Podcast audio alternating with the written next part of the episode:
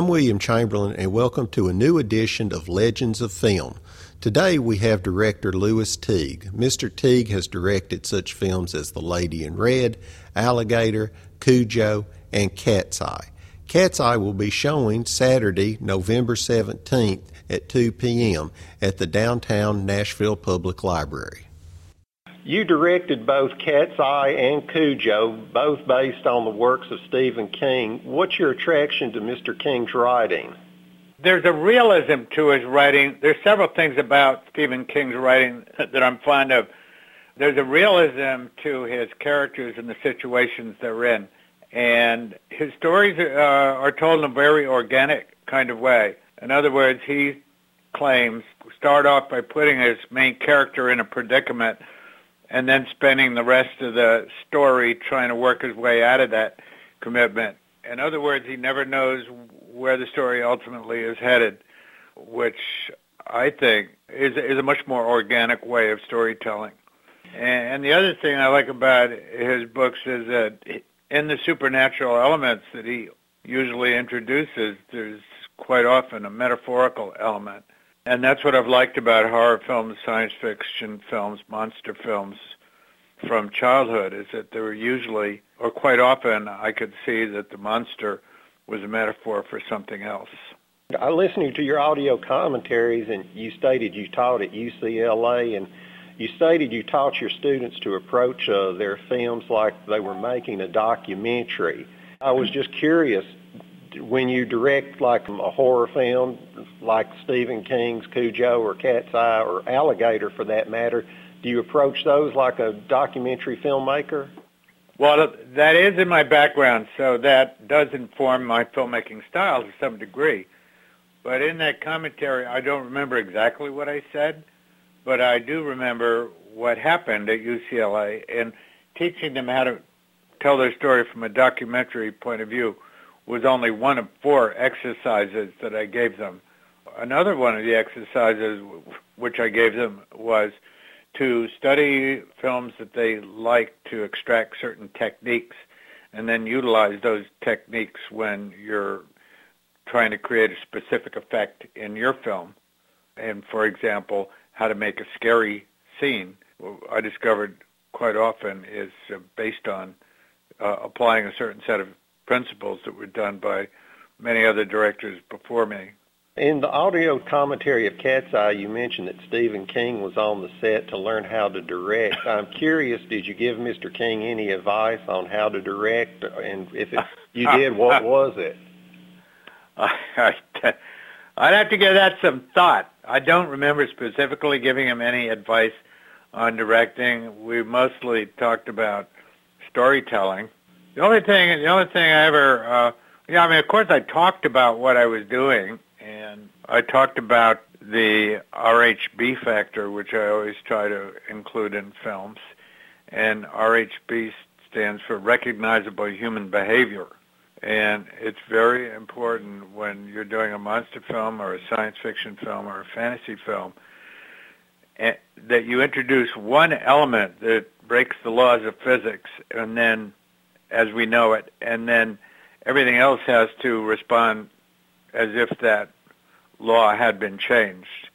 And so uh, I did talk with Stephen about that a lot. I mean, and that's one of the things I like about his writing is, is that his his character there's an RHB factor to the characters that he writes about. On Cat's Eye, you worked with several legends of the movie business. Um, first, Jack Cardiff, the director of photography who photographed yes. the Red Shoes and Black Narcissus, and he also invented Technicolor. Was there a level of intimidation working with Mr. Cardiff? Well, I hope I didn't intimidate him too much. No, no, not not not at all. He was a very proper gentleman. He came in and did his job very effectively. The British style of cinematography is very. That was the first time I'd worked with a British cinematographer, and their their MOS, their style of operation, is a little different from what I was used to. Prior to that, I've worked mostly with prior and since I've worked with mostly European cinematographers. Especially, I like working with French, German, Dutch cinematographers because in those countries, the director of photography is also the operator.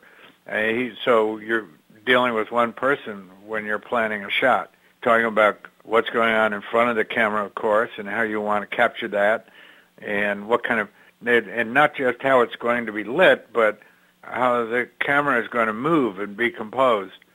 In England, those operations are separated, and Jack Cardiff was what one calls a lighting cameraman, which means after I staged the scene and told him where I'd like the camera, he would proceed to start lighting it while the operator would work out the camera moves and composition with me. And I found that an odd division of labor and didn't particularly like it a lot, but I do admit that Jack Cardiff's cinematography in the sense of his lighting is extraordinary, unparalleled. But you know, we had no, I had no conflict with him because he directed a lot of wonderful films. We just, uh, I, he just did his job as a cinematographer, and I really appreciated that. Also, um, Carlo Rambaldi, who created E.T., also created The Troll in Cat's Eye. Did you collaborate with Mr. Rambaldi in the creation of the creature? Only in terms of design. It was a, there was a lot of back and forth. The design was essentially his. But you know, we talked about the parameters that were required, what size it was supposed to be, and what functions it could perform. We had an animatronic troll, and we also then made a a larger costume that I could put on a small person and in a, an oversized set. So we use a variety of techniques to get the, everything from green screen to animatronics to oversized sets to get that effect. But you know, Carlo Rambaldi, I think he just died a couple of days ago. Did you hear that? Yes, sir, I did. Yes, that's sad. He was a he was like most of the Italians that I worked with he was a great gentleman. He was the, the the Italians in the film industry. All the ones that I've met have they're they're really gracious and elegant people. In your audio commentaries, you mentioned your admiration for Jean-Luc Godard and the New Wave movement, also documentary filmmaking. And I was on looking at the Lewis Teague web series on YouTube. Is this what you're trying to accomplish with the new digital filmmaking? And could you talk a little bit about that? I think I said before that my two main influences were the French New Wave and uh, Cinema Verite. And I met in New York at that time. I met Al Maysles and his brother David, and through them uh, Penny Baker and Leacock. And those were the guys that were taking advantage of the new technology, which at that time consisted of a small Nagra recorder that had a crystal governed motor so that you could shoot with a camera that also had a crystal in it. They would be shooting at exactly the same speed and remain in sync.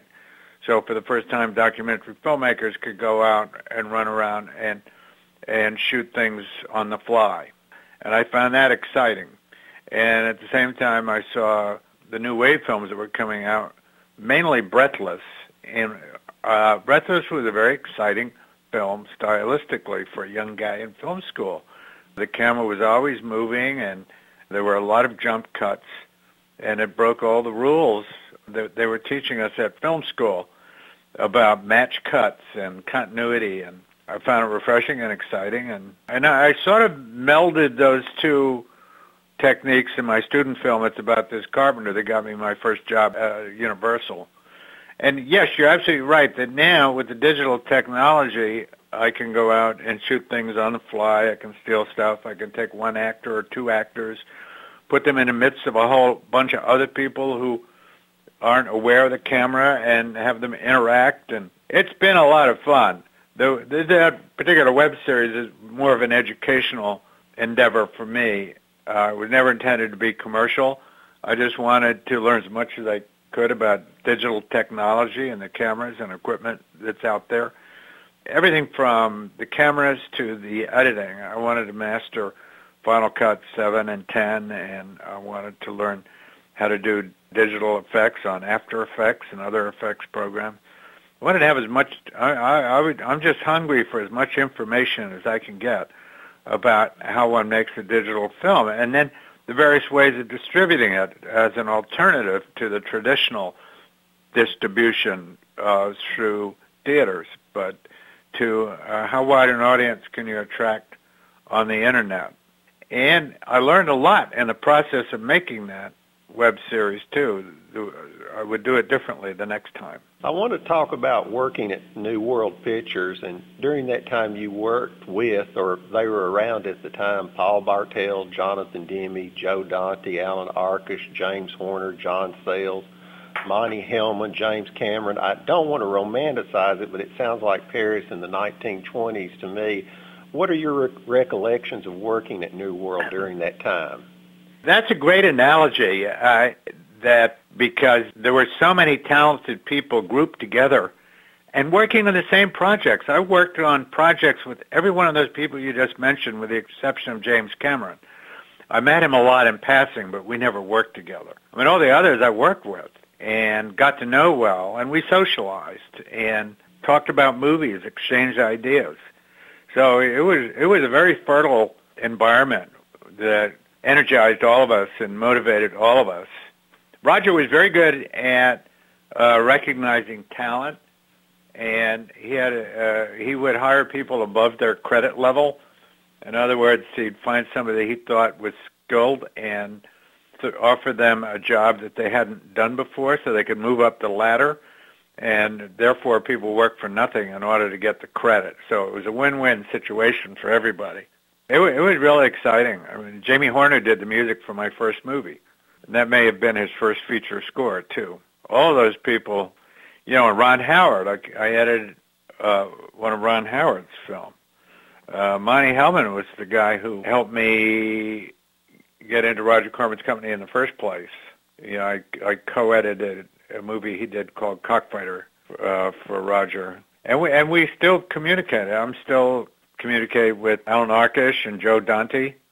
I spent a lot of time with those two guys. They were cutting trailers when I'd be cutting Jonathan Demme's film in the next room, that kind of stuff. You just mentioned Monte Hellman's Cockfighter, and you said you were the film editor on it, and the lead character played by Warren Oates only speaks in flashback and at the very end of the movie. Um, what challenges did you face editing this unusual story?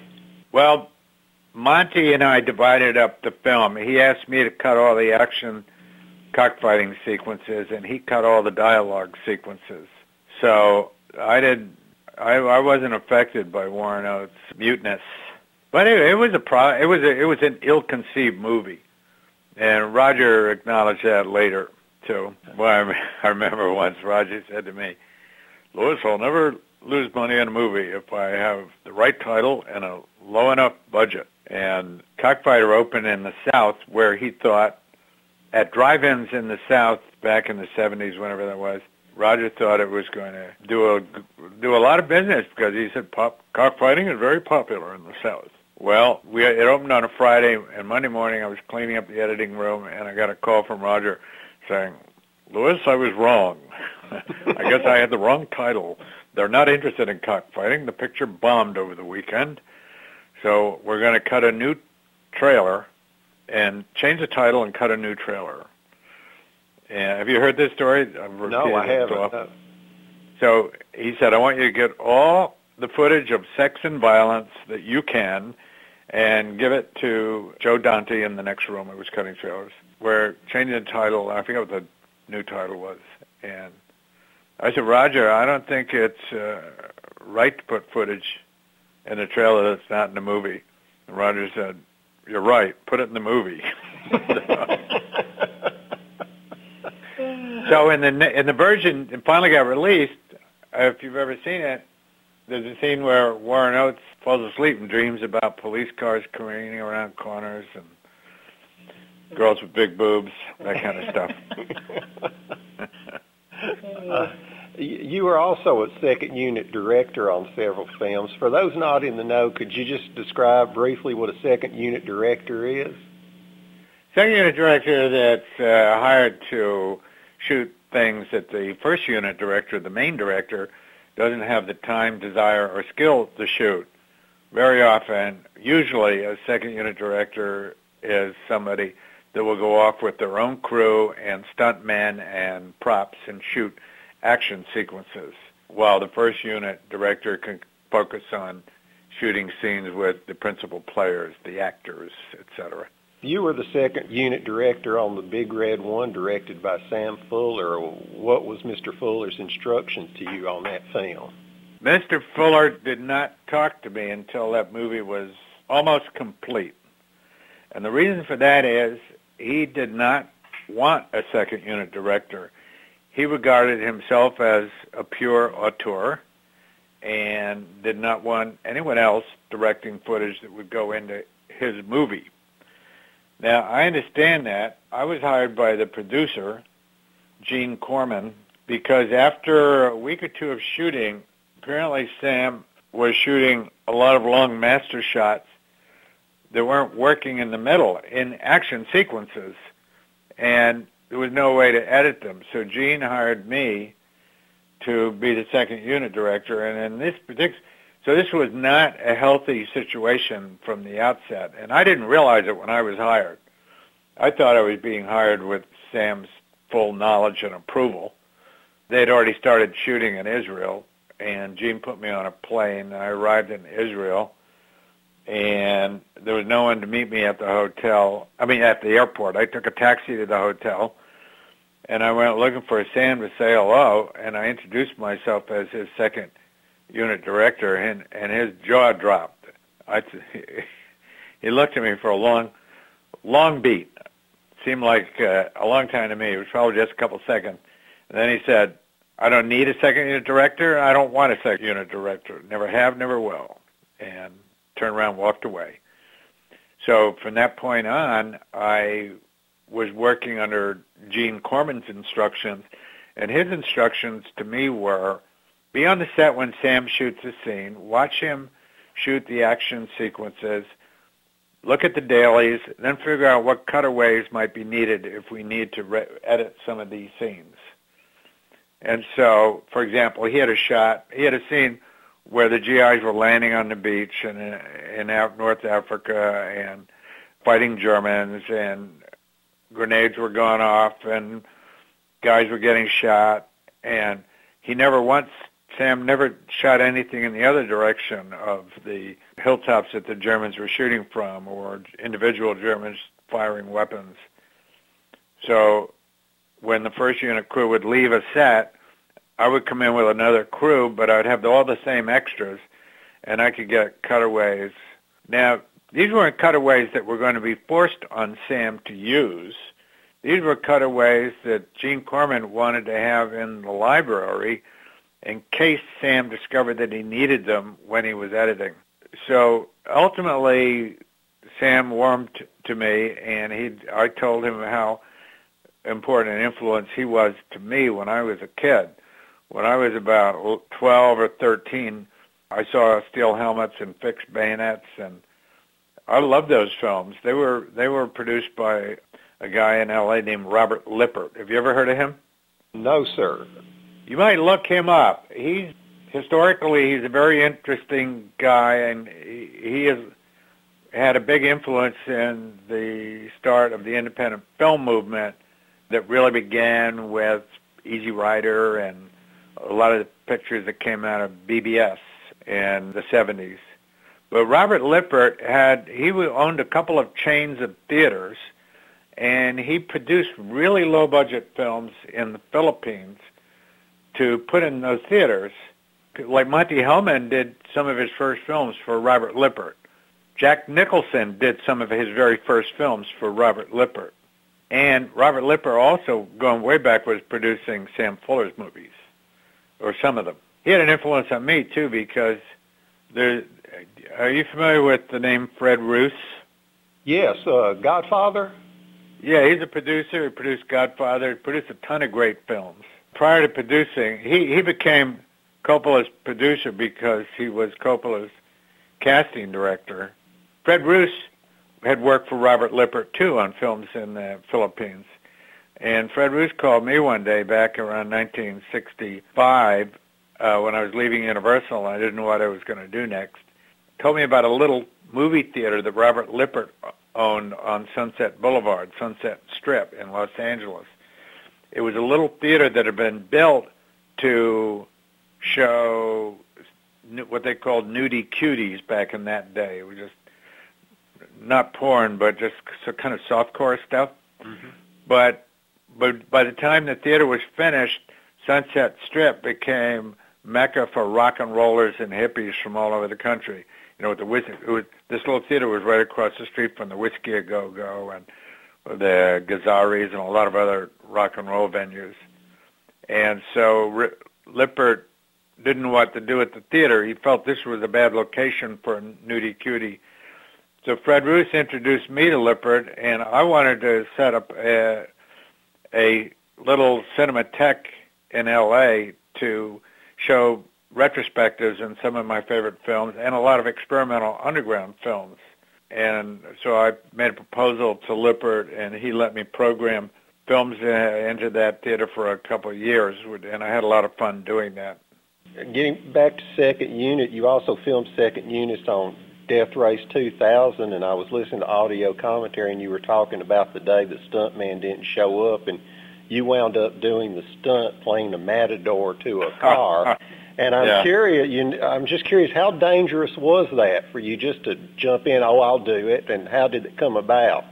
The stuntman wasn't there that day. I think it, there, it was the result uh, that the first unit had done some rescheduling, and they had priorities, so uh, they got the stunt guy, and I had the car and somebody to drive it. So I, I just jumped in. I thought it would be fun. No, it wasn't terribly risky, but then when I was young, I did a lot of crazy, risky things. But I don't remember it being any more risky than climbing the big walls in Yosemite, for example. You finally got your chance to direct at New World Pictures, um, The Lady in Red, and I've read where Roger Corman would take a director he hired, and before filming, he would give him advice. Did Mr. Corman do this for you? And if so, what did he talk about? well, the one I remember the clearest because it was the silliest. he said, Louis, when I was directing for AIP, I found that I could save lots of time by shooting all the close-ups for the entire movie at one time. He said that way I could just set up one lighting setup and I would stage all the scenes so that all I had to bring in for the close-up was a picture to hang behind the actor's head to tell us where we were and I ignored that, of course. uh, let's see, what other things did he? He would give advice like, I, I'm sure he's such a smart guy, and I'm sure he's got uh, Asperger's syndrome. But he, another time he said, Louis, one thing I discovered is not to thank the crew after we successfully print a difficult shot. He said, because if everybody stops to listen to your congratulations and applaud, you may have lost 10 or 15 seconds. now, if you're shooting 60 setups a day, seven days a week, and he did the math, you're going to be losing so many hours over the course of your shoot. And in those four or five hours, you could have gotten another 15, 20 shots that you will value in the editing room. That kind of stuff. On The Lady in Red and Alligator, both were written by John Sayles. How closely did you work with Mr. Sayles on the scripts? The way the way I worked with John, John and I would sit down and have lengthy discussion, or I shouldn't say lengthy because chron- they weren't lengthy chronologically, but we would have comprehensive discussions about a story. For example, with Alligator, I had been given another script I like the basic idea. I, I, I really the the urban myth of alligators being in the sewers was something I had grown up with in New York, and so when I got the original script, I was tickled by the the basic ideas. There's a giant alligator in the sewer, and it breaks out and marauds through the city. But the script was no good, so I accepted jo- the job on condition that John Sayles would come in and do a rewrite. And with John, we we sat down and I told him what I what I liked about it, uh, and so which would give it a tone. It was it would have to be not tongue in cheek to the extent that it becomes campy, but there has to be a lightheartedness to it and humor. And also, I talked to him about what has always appealed to me in horror films or monster films, which is that the monster can be a metaphor. So therefore, the the monster, what we have to do is the giant alligator has to be one of the demons that the main character has to exorcise in order to clean up his psyche. And so we, we had that's that's about as much as we talked about. And then John went off for two weeks. He had to fly to Japan for something, and he wrote the script on the plane. He's a very fast writer, and he came back. And all we really had to do after uh, he returned and I read the script was not make any major structural changes, but just cut it down to a, a doable length. You also directed Jewel of the Nile, the sequel to Romancing the Stone, and and I might be wrong on this, but up to that time you had worked on what I would call, you know, low budget or moderately budgeted films, and Jewel of the Nile was a big Hollywood production sequel, and I mean, was there a culture shock going from your usual, the smaller budget films that you worked on to working on Jewel of the Nile? There, there were a lot of big challenges because of the incremental increase in size, budget, star power, et cetera, that I was working with. In some cases, it was beneficial and exciting and, and a wonderful experience. Uh, one of the reasons I accepted the job was because Michael Douglas was going to be producing and starring in it. And I had observed over the course of his career that all of his pictures that he was involved with uh, had a certain level of, of wit and intelligence and humor and ta- and skill to them that I, I realized, okay, Michael is he's a quality control guy. That almost guarantees that we're going to have a certain level of quality. Also, we're coming on the heels of a successful film, uh, so that's going to help the marketing. So working with Michael, who was a big star, was a tremendous advantage because he's capable of wearing two hats. And when he's producing, he's producing. When he's acting, he's taking direction. There were some negative aspects, but that were challenging. One is that the size of the crew grew so much uh, that we lost count. There appeared to be over 500 people working on the film at one time when we were shooting in Morocco. And the problem with that is that sometimes uh, I couldn't move. We would have we'd finish one scene that we'd shot in the morning at lunchtime, and I'd want to move 10 miles down the road to shoot that scene that was scheduled for the afternoon. But working with a gigantic production like that was just too cumbersome. The production manager would say, if we eat lunch here and then start moving, by the time we get there, you'll only have a half hour to shoot the scene before the sun goes down. So can you figure out some way of shooting the, same scene here in this location, which usually result in huge compromises. I did not like working with uh, that size of a production, just in terms of the numbers of people and equipment involved, because one of the director's biggest challenges on any film is overcoming inertia, getting everybody excited and moving in the same direction.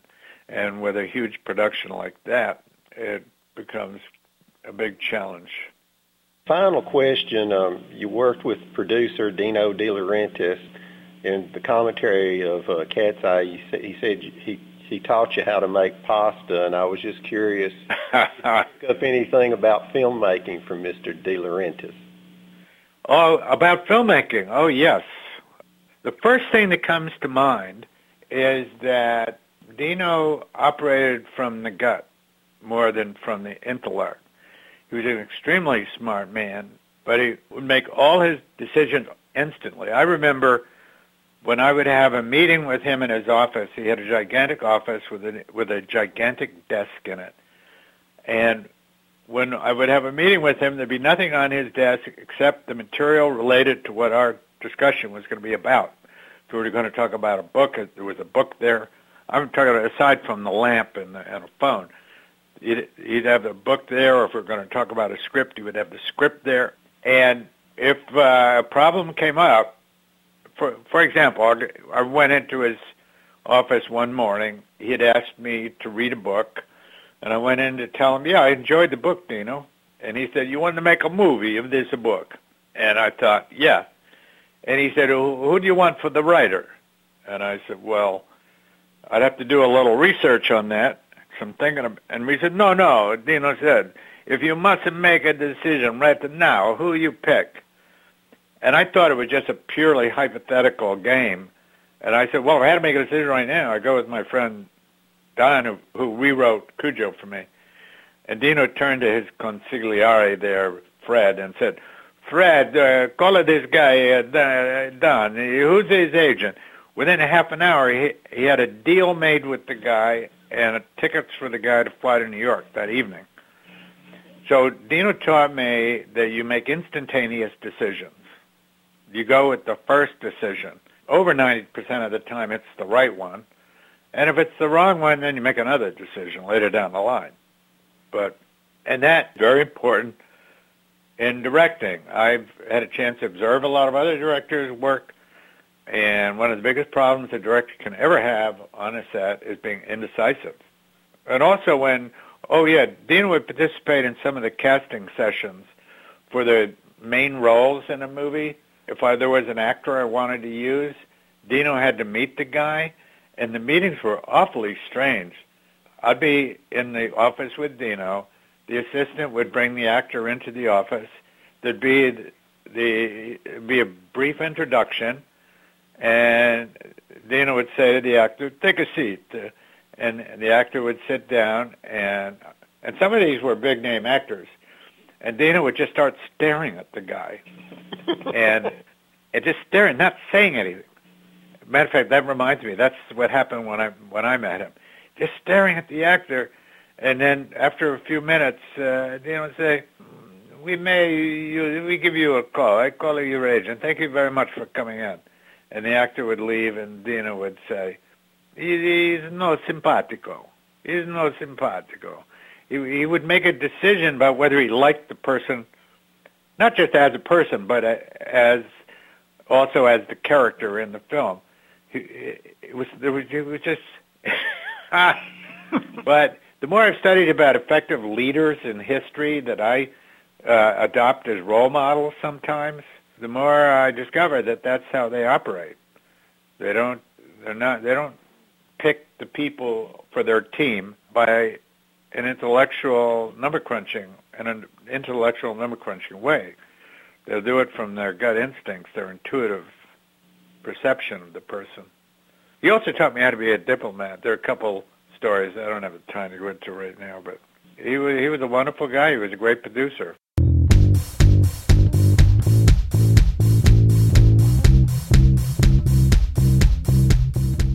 I would like to thank Lewis Teague for granting an interview with us. So remember, come to the Nashville Public Library Saturday, November 17th at 2 p.m. to see Cat's Eye. The library is located at 615 Church Street. It's free, and the theme music today is Night on Bald Mountain.